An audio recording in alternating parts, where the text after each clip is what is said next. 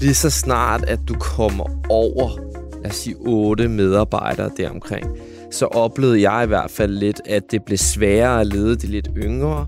25-årige Oscar Bjørn Rossager tog konsekvensen og fyrede de yngre og beholdt de ældre. De ældre, de tager bare fat. Øh, de øh, siger, at vi er jo på arbejde, så om jeg laver det eller det, det er sgu fint for mig. Øh, hvor de yngre, de skal være, de er lidt mere selvstændige og lidt mere, nej, jeg vil gerne lave det, jeg er ansat til. Han er stifter og administrerende direktør i Pro Own Cycling, som sælger cykelgrej fra professionelle hold. Selvom han tilhører den yngre generation, lå det ikke til højrebenet at lede de unge medarbejdere.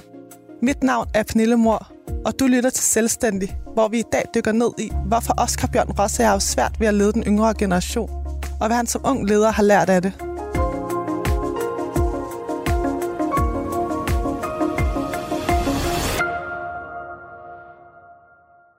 Du stifter virksomheden som 19-årig, og et par år efter, der skal du allerede have dine første medarbejdere med ombord. Kan du ikke fortælle mig, hvilke medarbejdere det er, der er de første, der kommer med? Så de første, vi fik ind, det var ganske almindelige studiemedarbejdere, øh, som øh, var de første rigtige ansatte, vi havde. Inden da havde vi haft lidt praktikanter og så videre. Det var også super fint, men der var ikke rigtig nogen struktur på det fra vores side af. Det var vi sgu ikke, øh, ikke været de bedste til. Vi var bare helt op at køre over, at vi kunne få lidt ansatte. Så hvilke overvejelser gør I, inden I ansætter de første medarbejdere? Øhm, næsten ingen. Øh, det var sådan, øh, det var næsten et, øh, altså jeg skal være bundærlig at sige, at interviewet vi havde med dem, det var næsten, kan du godt lide cykling? Har du cyklet før? Ved du noget om cykeludstyr? Og hvis de kunne svare ja til de tre, så kunne vi sige, jamen tillykke, du er hermed blevet ansat. Så det var ikke en særlig, øh, ikke en særlig øh, sådan overvejende øh, jobsamtale, vi havde med dem, men altså vi fik nogle fine medarbejdere med ombord, det var sgu ganske fint. Ja, for det er hovedsageligt så unge mennesker, du får med ombord, der i begyndelsen studentermedhjælpere og praktikanter og sådan noget. Ja, det er hovedsageligt øh, lidt yngre, øh, som vi får med. Øh, nogen, som måske er cykelpassionerede, eller selv cykler. Øh, typisk cykler alle selv. Det gør de også stadigvæk i virksomheden i dag. Men, øh, men ja, det er typisk nogle lidt yngre, hvor det er også, øh, fordi vi havde jo ikke råd til at betale en fuld tid, og vi vidste heller ikke helt, hvor mange timer. Så det var rigtig fint, at vi kunne få nogen ind og så sige, det er mellem det her og det her antal timer, og så, øh, og så kan vi lidt øh, flexe derimellem. Øh, hvis der bliver mere travlt, så bliver det lidt mere, og hvis der bliver mindre travlt, så kan det være lidt færre. Jeg ved også, at du begynder at have en spirende irritation omkring de yngre medarbejdere. Kan du ikke prøve at give nogle konkrete eksempler på, hvad det er, der er irritationen eller udfordringen ved dem? Ja, jeg vil helst ikke kalde det en irritation, for det er jo bare en udfordring, for jeg har lært rigtig meget af det. Men øh, man kan sige sådan, øh, har du de ældre, med, ældre medarbejdere, de har været på arbejdsmarkedet noget tid, de ved, hvordan mange virksomheder fungerer, og de ved godt, at græsset ikke altid er grønnere på den anden side. Så tager du de lidt yngre medarbejdere, det er måske deres første rigtige job, de kommer i, og... Øh, du skal tage dem lidt med i hånden til at starte på. Du skal lidt mere sørge for, at de bliver sat rigtigt ind i opgaverne. De kan være lidt svære at onboarde, synes jeg faktisk. Øh, men særligt også fordi, at de lidt yngre medarbejdere, der øh, i en lille virksomhed, som vi er, så kan det være svært måske jeg siger ikke det er alle, men nogen har måske svært ved at, at tage imod alle de opgaver, man skal kunne lave, når man sidder i en lille virksomhed. Og det er bare rigtig vigtigt, at man kan uddelegere de her opgaver, selvom det er, lad os sige, der står måske ikke lige de her 10 opgaver i hans ansættelseskontrakt eller hendes, men det er stadigvæk nogen, de er nødt til at udføre, fordi vi er nu engang en lille virksomhed, og vi er ret afhængige af, at alle folk giver en hånd med, hvor man nu kan. Øh, og der må jeg være ærlig at sige, der har jeg oplevet lidt, at de yngre har været lidt sværere øh, at, at få til at lave opgaver, der er uden for deres scope, om man så må sige. Øhm, og øh, de ældre, de tager bare fat. Øh, de øh, siger, vi er jo på arbejde, så om jeg laver det eller det, det er sgu fint for mig. Øh, hvor de yngre, de skal være, de er lidt mere selvstændige og lidt mere, nej, jeg vil gerne lave det, jeg er ansat til. Og det, øh, det, er, jo, det er jo fedt, men det skaber også nogle udfordringer en gang imellem. Og det må jeg være ærlig at sige, at fordi jeg ikke selv har den mentalitet, så har det været rigtig svært for mig nogle gange at forstå, hvorfor det er, de tænker sådan. Øh, nu har jeg så prøvet at læse en masse op på det, og prøvet at blive lidt klogere på Generation Z og yngre folk, millennials og så videre. Generelt, jeg er jo selv millennial, er det meget vigtigt at sige. Måske er jeg en, øh, en, en, en, en gammel mand i en ung mands krop, øh, mentalitetmæssigt omkring arbejde, men, men, men det er rigtig vigtigt for mig at sige, at det er bare to forskellige ledelsesstile, du har med de yngre og de ældre. Og når det er mig, som er førstegangsdirektør, men så må sige, og skal lære at lede, og vi får ind til nye folk, der sker en masse ting i virksomheden, så er det bare rigtig svært at skulle lære to forskellige ledelsesstile på samme tid. Øh, fordi at de ønsker at blive ledet på forskellige måder. Og det har jeg oplevet en masse problemer med. Og der er det jo klart, når du har en generation som de lidt ældre, som jeg har i min optik har haft mere respekt, har, har været nemmere for mig at lede, øh, og har været mere selvstændig på mange punkter, så er det klart, at det skaber en eller anden lille øh, konflikt for mig, når man så har en anden generation, som er sindssygt talentfuld, men meget svær at lede.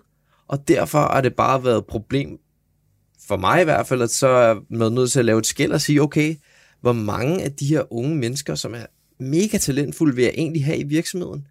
Fordi hvis jeg skal bruge så meget krudt på at lede to forskellige menneskegrupper, så bliver det rigtig svært for mig at, at, at være en god leder. Fordi så er du en halv god leder her og en halv god leder her. Øh, og derfor har jeg i hvert fald valgt at sige nu, at vi vil gerne prøve at fokusere lidt på øh, folk, der måske har lidt mere erfaring på arbejdsmarkedet, og folk, der har været ude og prøve nogle andre forskellige virksomheder inden da. Ja, for hvad tænker du, at du bliver nødt til at gøre, eller kan gøre ved den her situation, hvor du siger, at du lidt er en opdelt leder? Jamen, når jeg sidder i en situation, hvor jeg er en opdelt leder, så er det rigtig vigtigt for mig, at jeg prøver selvfølgelig at gøre mit bedste, men også have mig selv med. Øhm, og jeg kan spejle mig selv bedre i mine ældre kollegaer. Jeg forstår dem bedre. Jeg forstår bedre deres arbejdsmentalitet og den måde, de arbejder på.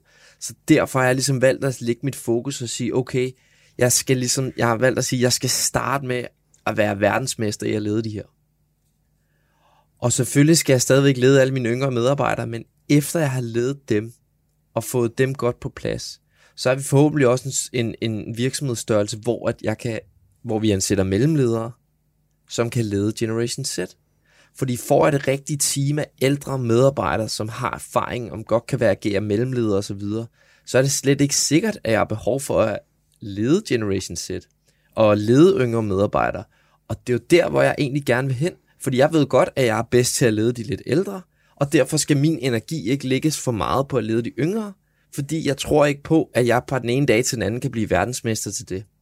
Jeg tror på, at jeg skal lave de ting, jeg er god til, jeg skal udnytte de talenter, jeg har, og så må jeg finde nogle kollegaer og nogle medarbejdere, der kan være bedre til at lede den yngre generation end mig. Fordi selvfølgelig skal vi have en masse unge medarbejdere ansat. De er fantastiske, de er talentfulde, og de er virkelig også bare inspirerende at arbejde med. Men de er bare noget andet. Og der sker så noget i efteråret, eller du sætter noget i gang i efteråret, som nogen måske vil kalde ret drastisk. Altså, hvad, hvad er det, der sker i efteråret? Ja, altså man kan sige, at vi har en, været en vækstvirksomhed. Vi har gået lidt fra at være sådan en startup til et scale-up. Og øh, det, der typisk sker, det er, at du får en masse dygtige, talentfulde mennesker med i starten øh, af virksomheden, øh, som du har de første par år. Og så her i efteråret 2021, der sætter vi os ned sammen med vores bestyrelse, mig og min øh, medejer og partner Kasper, og snakker med dem om, øh, hvor, hvad skal der egentlig ske nu? Øh, og det vi egentlig også finder ret hurtigt ud af, det er, at vi har en masse roller, som skal ændres eller laves om. Øh, vi er nødt til at, ligesom at omstrukturere langt det meste af virksomheden. Generelt i hele organisationen havde vi en stor rokade af medarbejdere, fordi at rigtig mange af de roller, vi har haft siden starten, dem var der ikke længere behov for på samme måde. Vi havde måske behov for nogen, der havde mere erfaring end for andre områder, og det gjorde bare, at vi var nødt til at skifte en stor del af medarbejderstaben ud. Øh, og det er klart, det var jo mega hårdt, men det vi også godt kunne se, det var, at mange af dem, vi var nødt til at skifte ud, eller ikke skifte ud, det lyder så voldsomt, fordi rollerne blev lavet om. Det er rigtig vigtigt for mig at sige, at rollerne blev lavet om, så det var ikke sådan, at vi bare tog og skiftede en ud med en anden. Rollerne blev decideret lavet om, fordi at vi skulle finde et andet scope til de her roller. Og der var det ikke alle, der passede ind i de roller igen, så derfor var vi nødt til at finde nogle nye kollegaer. Og det, som vi også så, det var typisk dem, der havde meget erfaring på arbejdsmarkedet og været mange år, dem kunne vi godt ligesom få til at passe ind i en anden rolle, og de lidt yngre, dem var det lidt sværere at få til at passe ind i rollen, hvilket også gjorde, at vi var nødt til at afskede mange af vores yngre medarbejdere. Øh, og det var jo rigtig ked af. Men på den anden side, så tror jeg også, at altså alle, alle dem, vi sendte videre, de er sgu så talentfulde og så dygtige medarbejdere, så de har helt sikkert fundet et nyt fedt job i dag, øh, og som de også er glade for. Men det var da mega, mega hårdt at skulle afskede så mange. Altså det var en tredjedel af virksomheden, som øh, vi fra efteråret 2021 til øh, ja, marts 2022 her har skiftet ud, om man så må sige, eller rokeret rundt, ikke? Øh, og det er jo også hårdt, når det er nogle af dem, der har været med siden start. Ja, for det lyder ret barsk også at sidde som 25-årig og skal faktisk øh, fyre eller sige farvel til nogen, der nærmest er jævnaldrende. Ja, altså det, øh, der var også nogle millennials derimellem, altså nogen, der er min generation, om man så må sige, også lidt ældre, ikke? Øh, men jo, det var da rigtig hårdt. Det var også noget, som øh, jeg skal være ærlig sige, jeg havde...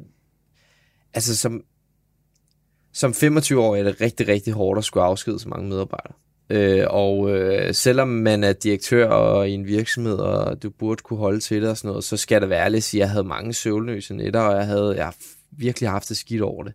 Og det har virkelig ikke været særlig sjovt at være igennem den her tid, fordi at du kan let blive set udefra som en direktør frem for et menneske på en eller anden måde. Øh, og selvfølgelig er det mega hårdt for dem, der bliver afskedet. Men det er også hårdt at sidde i mange samtaler i træk og skulle afskede folk. Øh, og nogen kommer det helt bag på, nogen havde slet ikke set den komme og så videre. Det er rigtig hårdt. Heldigvis havde min partner Kasper, vi var gode til at støtte om om hinanden og hjælpe sig Men det er en hård tid. Øh, det er enormt hårdt, og øh, det er noget, der tager hårdt på en. Men som min bestyrelsesformand sagde til mig, den dag du ikke er ked af det, efter du afskeder en medarbejder, der skal du gå til psykolog. Så det har jeg lidt haft i mente, at det skal, man skal være ked af det, når det sker. Det, det er menneskeligt, og, og det tror jeg er rigtig vigtigt at tænke på også. Ja, for I får sagt farvel til 6-7 medarbejdere i den her periode ja. fra efteråret til marts ja. 2022. Ja. Altså, hvad er det for en redaktion, du møder fra medarbejderne i den periode? Det er helt sikkert skabt noget uro. Øh, og, øh, og jeg vil faktisk være bundærlig at sige, at den uro, det skabte, var vi heller ikke klar på til at starte på. Så derfor har vi også været rigtig fokuseret på at, ligesom at snakke med alle vores andre kollegaer og prøve, jeg har i hvert fald særligt også haft meget fokus på, være bedre til at tale med dem i hverdagen, få snakket mere med dem generelt. Øh, vi holder flere fælles arrangementer, vi holder mere fælles morgenmad, vi prøver ligesom at inkludere alle mere være gode til at opdatere folk, ikke kun på, hvordan det, hvad, hvad vi er ved at ansætte, eller hvad vi er ved med, men også på, hvordan det går i virksomheden, være mere transparent omkring det hele. Og det er ligesom om, at efter vi er begyndt at være mere transparente, være mere inkluderende, faktisk næsten lidt gå tilbage til den ledelsesstil, vi havde i starten, så har der lidt været en...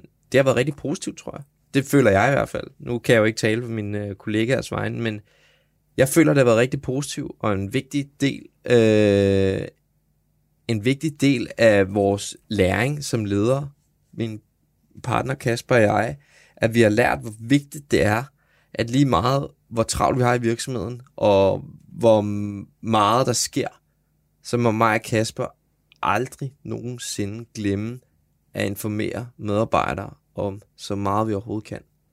Og underinformering, det er næsten det værste øh, fordi de er jo alle sammen lojale, og hvorfor skulle de gå ud og fortælle alt muligt, som man fortæller dem i fortrolighed? Så det er jo vigtigt for os. Vi har jo ligesom også gjort den læring at sige, okay, vi har afskedet en masse medarbejdere, det skabte noget kaos. Men hvis ikke det havde skabt det kaos, så har vi måske kørt videre ud af den tangent, hvor vi har været lidt distanceret fra vores kollegaer, og pludselig var det ikke os, der sagde farvel til dem, men dem, der sagde farvel til os. Og det er også bare rigtig vigtig læring for os, at vi ligesom kan inkludere medarbejderne mere nu, øh, og have dem mere med øh, i alt, hvad der foregår. Ja, så hvad har været jeres største læring fra den her afskedelsesrunde? Vores største læring for den her afskedelsesrunde har helt sikkert været, at det sekund, at man taber følelsen med sine medarbejdere, det er også det sekund, hvor du faktisk reelt set taber følelsen med virksomheden. Øh, og det er sindssygt vigtigt, at du ikke taber følelsen for meget med dine medarbejdere, fordi selvom man ser sig selv som er, lad os sige, en af de vigtigste dele i virksomheden, det er man jo også, så er medarbejderne også bare, altså hvis jeg siger 90%, så passer det sgu nok meget godt. De er så vigtige. Og hvis man på en eller anden måde får, ikke får, hvis vi ikke får holdt fokus på medarbejderne, eller hvis vi taber dem lidt, eller hvis ikke du sikrer, at de er med alle sammen og forstår, hvad der skal til at ske, og så har du bare en situation, hvor du risikerer, at der er nogen, der siger farvel til en. Så vores vigtigste læring fra de her afskedelser og den her rokade i virksomheden, det har været, at vi skal være bedre og er blevet bedre til at være mere inkluderende, holde flere fælles arrangementer, Snak med medarbejdere, tag dem mere på tomands hånd, lige høre, hvordan går det egentlig med den her opgave for dig? Er der noget, du mangler? Frem for bare at sætte personen i gang og regne med et færdigt resultat. Det er den læring, jeg føler, der har været den vigtigste for os. Er der noget, du ville have gjort anderledes? Ja og nej, fordi jeg tror, at øh, jeg tror ikke, jeg kunne læse mig til noget af det, jeg har lært i den her periode. Jeg er 100% sikker på, at der findes et utal af ledelsesbøger og alt muligt derude. Men den erfaring, vi har gjort os ved at være nødt til at afskede nogle medarbejdere, og ved at vi var nødt til at øh, få nogle nye ind, og ved at tage vores gamle medarbejdere og snakke med dem og samle dem op igen, om man så må sige. Den erfaring tror jeg bare ikke, du kan læse dig til. Så jeg vil sige sådan, det har været hårdt, mega, mega hårdt, men jeg tror ikke, jeg ville have gjort noget anderledes, fordi at det har været så vigtigt for min læringskurve som leder og direktør. I dag der er jo 14 medarbejdere i virksomheden. Ja. To af dem, de er yngre end dig, og resten af dine medarbejdere, de er over 30. Jeg er ældre end mig over 30. Slut 20'erne deromkring. Yes. Men hvorfor vælger du at beholde altså, de her to yngre medarbejdere? Ja, man kan sige, altså øh, alle mennesker er forskellige. Og øh, tager du øh, 20 for Generation Z, så er det godt være, at der er 15, der gerne vil ledes på en måde, og så er de sidste fem vil gerne ledes på en lidt anderledes, anderledes måde.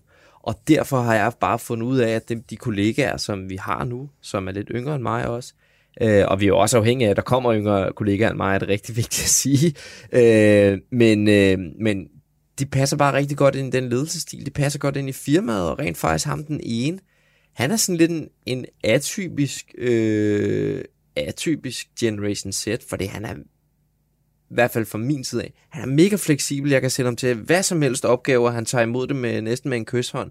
Han vil gerne have forskellige arbejdsopgaver og blive sat ud på det ene og det andet, og har ikke noget imod at sætte ham ud på lidt dybt vand. Øh, han er også han er meget, meget villig til at lære. Og det gør det rigtig nemt for mig også at skulle lede ham. Øh, særligt fordi, at jeg kan sætte ham til en opgave, og så klarer han bare den.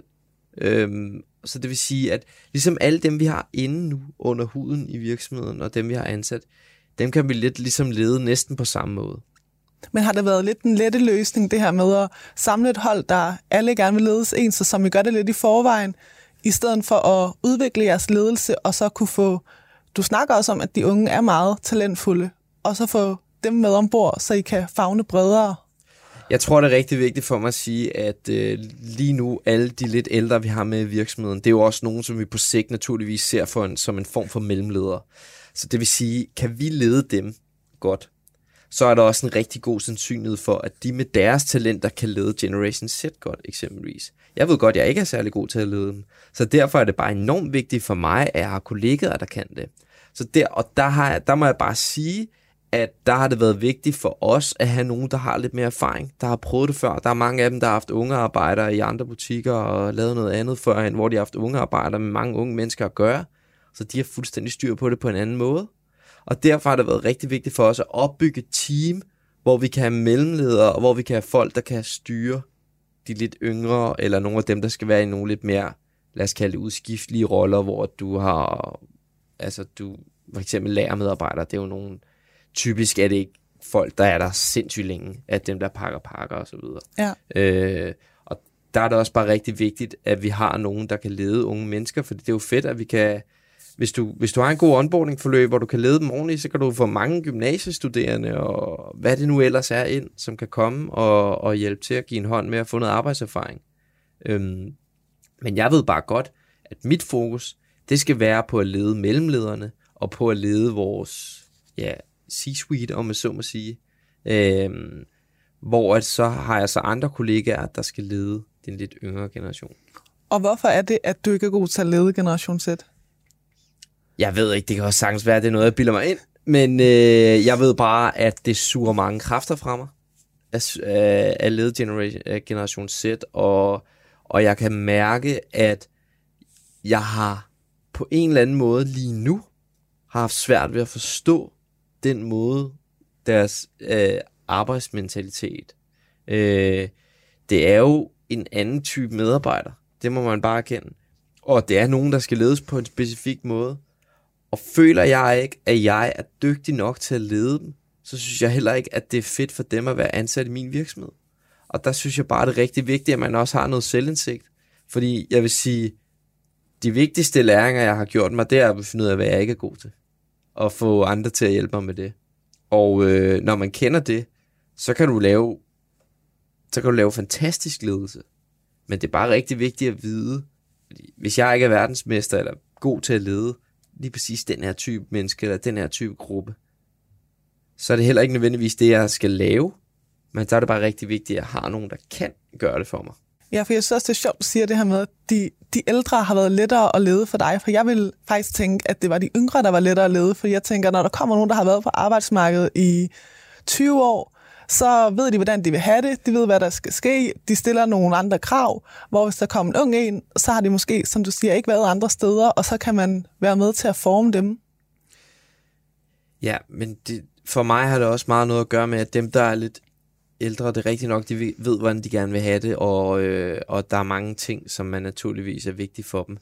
Øh, men de er også mere fleksible på nogle punkter, og forstår godt, at hvis de kommer med et spørgsmål omkring, lad os sige noget om frokostordning for eksempel, at de siger, at den er jeg sgu ikke lige så vild med, at vi er nogle stykker, der er lidt utilfredse med frokosten, så har de også forståelse for, at det kan godt være, at der går tre måneder, før de skifter det. Men vi skal nok prøve at gøre vores bedste for at skifte, fordi de har været i andre virksomheder før, som, hvor de kan se, at der er nogle beslutninger, der kan tage op til to år i andre virksomheder. Hvor den lidt yngre generation måske er vant til fra andre jobs, eller fra, jeg ved faktisk ikke, hvad, hvad det så måtte være, måske ungdomsjobs osv., at tingene går meget stærkt, og det er enormt hurtigt for en virksomhed at omstille sig og lige gøre klar, og så finder vi lige en anden løsning. Øhm, hvor et folk, der har været lidt mere på arbejdsmarkedet, det er i hvert fald, hvad jeg oplever, det er også sådan, hvis der er en dårlig periode, så pakker de ikke deres ting sammen og går. Hvis der er en dårlig periode, så bliver de i virksomheden, hjælper alt, hvad de kan.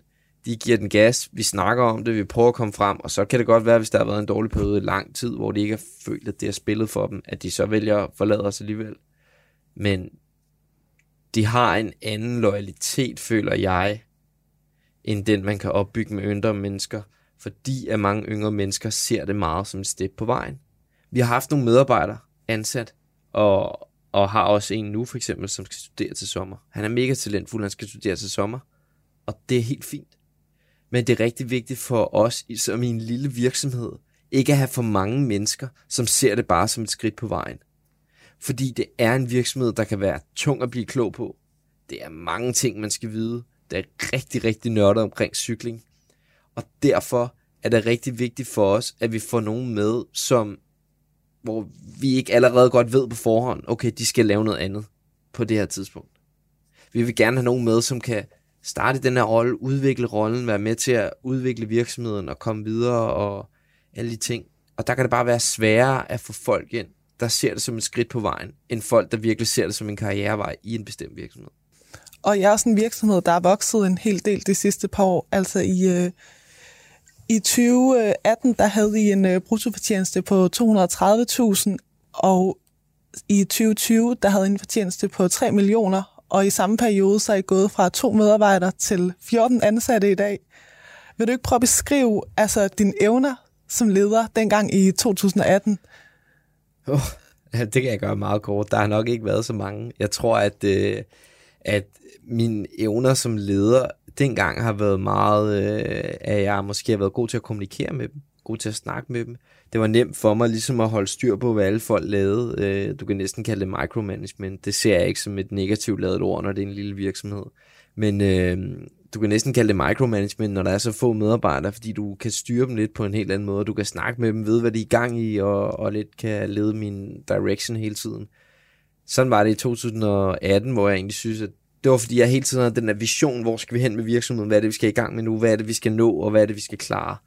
Øh, når vi så når videre hen, der er det rigtig vigtigt at sige, okay, nu er vi så videre på, øh, når du når videre i et forløb med en virksomhed, hvor du hopper fra at være få ansatte til at være mange ansatte, så øh, det, som jeg gør godt i dag, hvis jeg selv skal klappe mig selv på skulderen, det er, at jeg synes, jeg har formået at skabe en rigtig god balance og forklare og fortælle mine medarbejdere, hvad er det, vi skal fokusere på, hvad er det, der er vigtigt lige nu. Og så forklare dem, hvorfor er det, det her er vigtigt. Hvad er det for en retning, vi er på vej ind med virksomheden? Hvad er det, jeg går og laver i hverdagen? Vi har noget så banalt som hver fredag, der har vi et morgenmøde, hvor at alle medarbejdere er med til morgenmøde. Vi sidder og spiser morgenmad sammen og hygger os. Og der fortæller alle lige, hvad er det, jeg har lavet i den her uge, og hvad er det, jeg skal i gang med næste uge. Og det gør bare, at alle har den der rigtig gode opfattelse og idé om, hvad er det egentlig, at Mads sidder og laver, hvad er det, Ludvig sidder og laver, hvad er det, Christian har gang i lige nu. Øh, og det giver bare en god dynamik i virksomheden, at folk ved, okay, Christian har ret travlt med at fortælle de her varer op inden på næste fredag, hvor han faktisk har en deadline. Jeg er færdig med mine ting nu. Jeg ved, at han har presset det sand til fredagens morgenmøde. Så går jeg skulle lige overgive ham en hånd. Så nogle af de der ting føler jeg bare, at vi har været gode til at få implementeret i virksomheden, og været gode til at snakke med folk, og være gode til faktisk at lede folk til at hjælpe hinanden mere. Og det føler jeg, at vi virkelig er blevet gode til nu. Altså, ja, så hvor meget fylder ledelse i dag? Ledelse fylder jo naturligvis meget i dag, men, øh, men fordi jeg også har nogle dygtige medarbejdere, en rigtig, rigtig god partner i form af Kasper, som man kan næsten kalde os lidt for en del direktørrolle, øh, så, øh, så fylder det mindre, fordi jeg føler, at vi har fået et godt udgangspunkt for, at folk også er gode til at lede dem selv. Og det synes jeg bare er fuldstændig fantastisk. Hvis vi taler sammen om fem år, Oscar, altså vil, øh, hvordan vil virksomhedens sammensætning så se ud? Fordi lige nu er det jo hovedsageligt ældre mennesker, der er ombord, eller ældre mennesker, det kan man sige, folk, der er ældre end dig. Ja. Men vil der være altså en, øh, en større andel af yngre med ombord? Ja, det håber jeg da. Det håber jeg da helt sikkert. Øh, jeg vil også øh, selv håbe, at vi kan være den der virksomhed, hvor vi også kan uddanne folk. Øh, så det netop er et spring på vejen for dem til at komme videre. Men vi også bare har de rigtige roller til dem, så vi godt ved, at den her person skal er måske kontorelev, eller hvad det nu end måtte være i den her rolle, og vi har personen i to år, og så ved vi godt, at personen sandsynligvis hopper videre, mindre sol og månen lige flasker så, og de gerne vil blive. Øh, det håber vi jo selvfølgelig, de kan, men det, kan, det er der jo ikke nogen garanti for. Øh, så om fem år, der er virksomheden på et punkt, hvor vi har en rigtig god blanding af Generation Z, millennials og lidt ældre personer. Og hvordan håber du, dine medarbejdere vil betragte dig som leder om fem år? Jamen, for det første er det rigtig vigtigt at sige, at det er jo ikke sikkert, at jeg nødvendigvis er direktør om fem år. Fordi jeg tror også på, at når virksomheden når et punkt til mellem 30 og 50 medarbejdere, der er det ikke sikkert, at jeg er den rigtige direktør længere, og det er jeg meget, meget indforstået med, fordi jeg er ikke den type person, der nødvendigvis kan lede øh, plus 50 medarbejdere. Øh, så om fem år er det slet ikke sikkert, at jeg er direktør mere, så det er ikke sikkert, at de ser på mig på den måde som leder. Det kan være, at jeg sidder i en anden rolle, øh, men sandsynligvis, øh, og det er jo det, jeg håber, det er, at de er, har en respekt for mig, og har en respekt for det, vi har opbygget sammen. Men øh, lige så meget, at man på tværs af hele virksomheden godt kan få et godt grin sammen. Øh, det er det vigtigste for mig. Og hvilken rolle vil du så sidde i? Åh, oh, det er for svært at sige. Altså man kan sige, lige, lige i dag, der sidder jo rigtig, rigtig meget med vores partnerskaber i, i hele verden. Og, øh, og det kræver meget tid, og det er ret tungt for mig at sidde med. Øh, og i takt med, at virksomheden vokser, kan det jo godt være, at den rolle bliver mere essentiel, og det er også en rolle, der er meget personlig. Det er en lidt gammeldags branche, så det er meget personligt. Folk, de vil gerne, hvis de altid har snakket med Oscar, så vil de gerne snakke med Oscar. Øh, det er bare sådan typisk.